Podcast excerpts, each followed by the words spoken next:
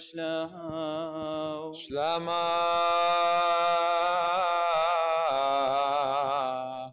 ام خون.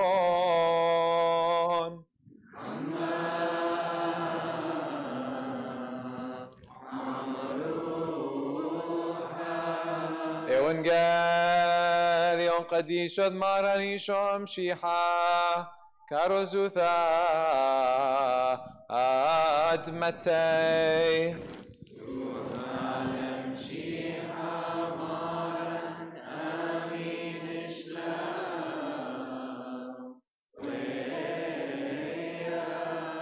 وكدواوا بريش جميعك مباقيرا إيشو وميرا ما كمروتون اللي دمشيحة بردمنيلة ميرا طالة برداويذ.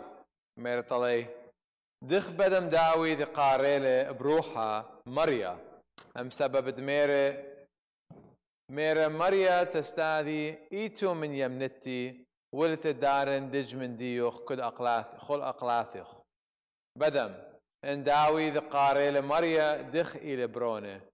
ولا ناشا وليبه دياول جواب ولم جا سروا ناشا من أو يوما دم باقير واله The Holy Gospel of our Lord Jesus Christ according to Saint Matthew. Then Jesus said to the crowds and to his disciples, The scribes and the Pharisees sit on Moses' seat. So practice and observe whatever they tell you, but not what they do. For they preach, but do not practice. They bind heavy burdens, hard to bear, and lay them on men's shoulders, but they themselves will not move them with their finger. They do all their deeds to be seen by men, for they make their phylacteries broad and their fringes long, and they love the place of honor at feasts and the best seats in the synagogues and salutations in the marketplaces and being called Rabbi by men. But you are not to be called Rabbi, for you have one teacher, and you are all brethren. And call no man your father on earth, for you have one Father who is in heaven. Neither be called masters, for you have one Master, the Christ.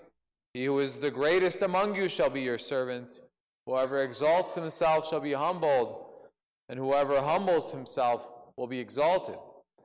But woe to you, scribes and Pharisees, hypocrites, because you shut the kingdom of heaven against men.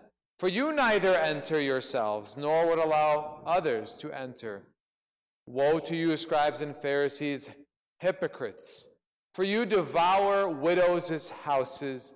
For a pretense you make long prayers, therefore you will receive the greater condemnation. Woe to you, scribes and Pharisees, hypocrites! For you traverse sea and land to make a single convert. And when he becomes a convert, you make him twice as much a child of hell as yourselves. Ushuha. La laha aminai.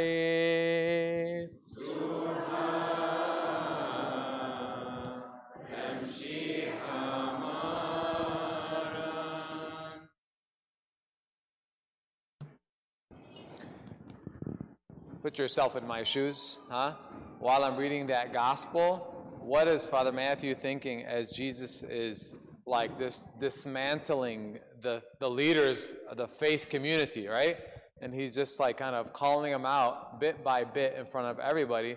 So it's always funny uh, from my perspective as I'm reading it to kind of like superimpose that upon myself. I'm like, wow, okay, okay, Jesus, okay.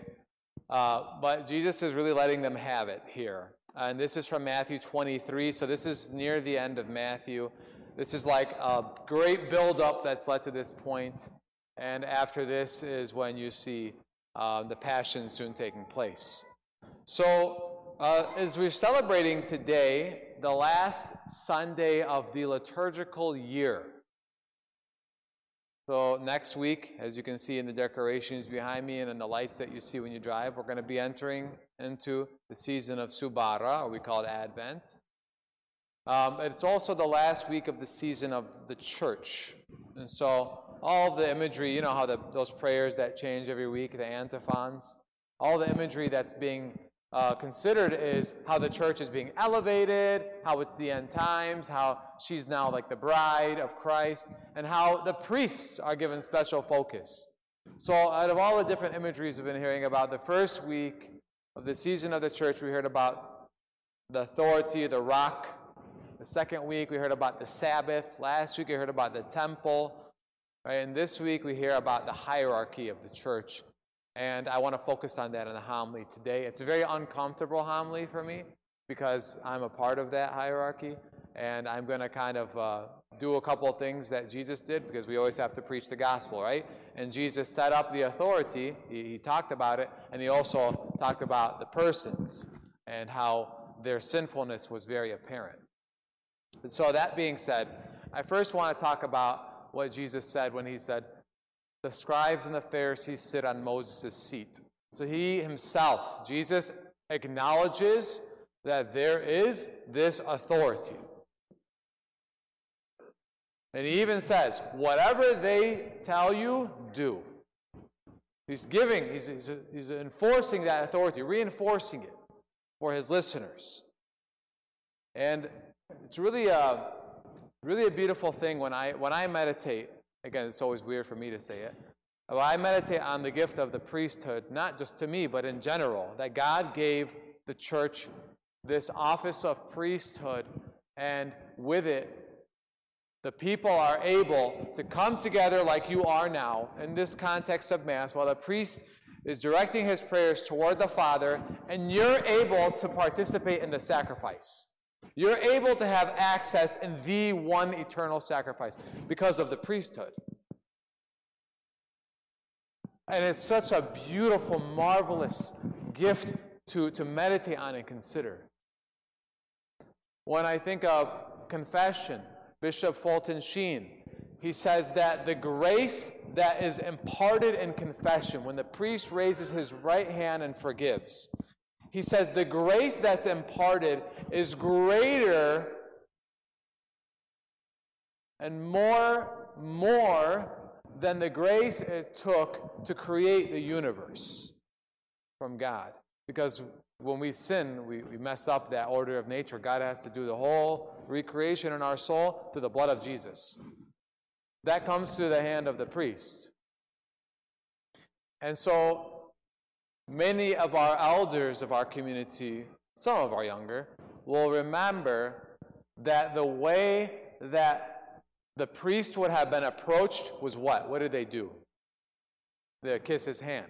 I'm not suggesting you have to kiss my hand or anything like that. But I'm, what I'm suggesting is that they understood that because of this priest, his hands that took the bread and the wine, the cup, and made it into God, there's something very profound there. And that's something worth, you know, kissing. The, the character of the priesthood, not the person. If you're kissing a priest's hand because you like that priest, you got it wrong. Don't do that. You got it confused. You kiss the, you, whether he's a sinful priest or a holy priest, you recognize the character, the office that I received when I was ordained. So it's something to really behold. It's something to really like really meditate on. It's a it's a gift. It's a gift of mercy that we have that access. It's it's a beautiful gift. But at the same time, that it is a gift, we have to consider uh, the I'm going to use a high word, august, the majestic office comes with a lot of territory. And and we have to be careful. The priests who are up here teaching you, we're up here, right? Jesus says they, they have the authority to teach. The letter of James, such a good letter. He says, Let not many of you become teachers, for you know that we who teach shall be judged with greater strictness. Jesus says, they will receive the greater condemnation out of the words of our Savior. That's me. That's why it's always weird to read that gospel. Like, but uh, I'd like to share with you a, uh, a snippet of what St. Augustine wrote to his bishop when he was preparing to be ordained a priest. He was, he was going crazy internally. He was saying, I'm not ready, I'm not ready. Please delay my ordination three years. This is Augustine, guys. Augustine was one of the, the highest levels of doctor of the church, of, of, of intellect, of his contribution theologically. This is what he wrote to his bishop in 391 AD. He said, Nothing is easier, more pleasant, and more attractive for men than the office of bishop, priest, or deacon if it's carried out in a greedy manner. Nothing is easier, but before God, nothing is more miserable, more sad, and more worthy of condemnation. That's if it's carried out in a greedy manner. Then he says, likewise, nothing in this life, especially at this time, is more difficult, more laborious, more dangerous than the office of bishop, priest, or deacon. But before God, nothing is more blessed if they act as their emperor commands them, that is God. Just like the two sides of the coin you see here. And um, Augustine had it right because this is not uh, a cakewalk, right? Uh, again, this is weird for me to say because I'm a priest and I'm preaching to you, but it's an important message because Jesus is talking about it in the gospel. But um, why is it important? Because not only is the priest standing in this place of condemnation, but because I'm your priest, and you want a good priest. Father Pierre is your priest. Father, you want a good priest. There's a massive correlation. If you have a saintly priest, you're going to have a saintly congregation. If you have a saintly father, you're going to have saintly kids. Maybe you've heard it before. If you have a a saintly father, you're going to have holy kids, or a saintly priest, you're going to have a holy church. If you have a holy priest, you're going to have a good church. And if you have a good priest, then God help your church. You heard that before, maybe? I don't know. But the point is, uh, we are going to be held to a higher standard. So I remember one time when I was driving in the east side on Mound Road when I was at Holy Martyrs Church, and I, I rolled a stop sign when I was making a Michigan left on Mound. And there was like nobody on the road, but I did what I did, and the cop pulled up behind me, of course, and put on his lights and pulled me over, and he said, You know, I had my collar, but it was unbuttoned. And I always told myself, if I ever get pulled over and I have my collar, I'm not going to button it if it's already unbuttoned. It's just like I don't abuse that, that, um, uh, that position.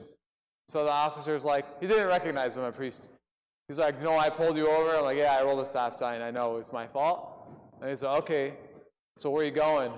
I was like, oh, I'm going to church. And he looks closer, he sees like the tab, you know. He's like, Oh, you a priest? I was like, Yeah. He's like, Man, I can't give you a ticket. So then, so then what I said, I don't know what I was thinking, but I don't know. I just I just told him, you know what, officer? No. no, I told him, I was like, I am held to a higher standard, so I deserve two tickets. And he said, Well, that's my call to make, not yours, so I'm not going to give you a ticket. Go on your way. I didn't get a ticket. I was fortunate.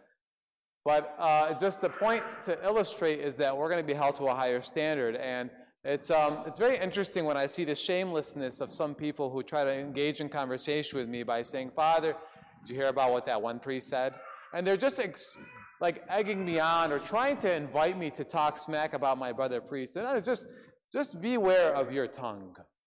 Because if we're going to receive the condemnation, if you want holy priests, then if you would have prayed of this community, not you, a lot of people in the community, if they pray for their priest half as much as they talk about their priest, then they're going to have saints of giants in their community.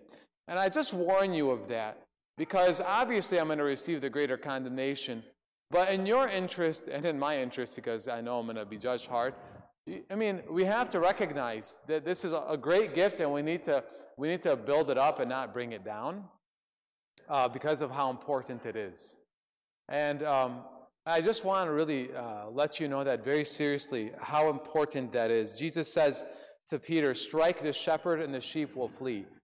St. John Vianney says, When people want to destroy religion, they begin by attacking the priest. For when there is no priest, there is no sacrifice. And when there is no sacrifice, there is no religion. If there's no priest, you might as well go home. Because there ain't nothing to do here. Go to a, go to a warehouse and do a Bible study. And here is where we have the sacraments.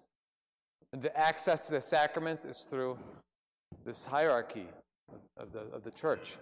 And so I just want to, it was a little bit of an educational homily. I don't want to be too negative, but I just, the whole point, pray for, pray for your, um, the Pope, pray for the patriarch, pray for the bishops and the priests. I promise you, if you don't like a priest, he's going to get judged for whatever he's done. How many times have you? This is the last thing I want to say. How many times have you seen somebody say, I stopped going to church because I had this one experience with a priest? One thing I warn you to do, to not do, I caution you, do not make celebrities out of your priests. Obviously, I'm a public figure. Obviously, I'm subject to public scrutiny. That's, that's fine. I, I get that. But man, when you put all of your stock in a person, you're going to get in trouble. Your stock and my stock should be in the person of Jesus Christ, not in a person of a priest. That's very dangerous because what I've seen is people stop going to church because a priest goes to another church. First off, if you like that priest so much, he failed you because you weren't catechized in what, what's important. Second off, it's dangerous when, when that priest, if he falls into sin, if he creates a scandal, then you're going to be tying your own faith with a person. And that's not safe. And so this gospel highlights for us today how an appropriate relationship with the church should look, and especially in regards to the priesthood. So uh, I ask you to, to remember us in your prayers, uh, to pray for us so that we can serve in, um, in holiness and in humility. Amen.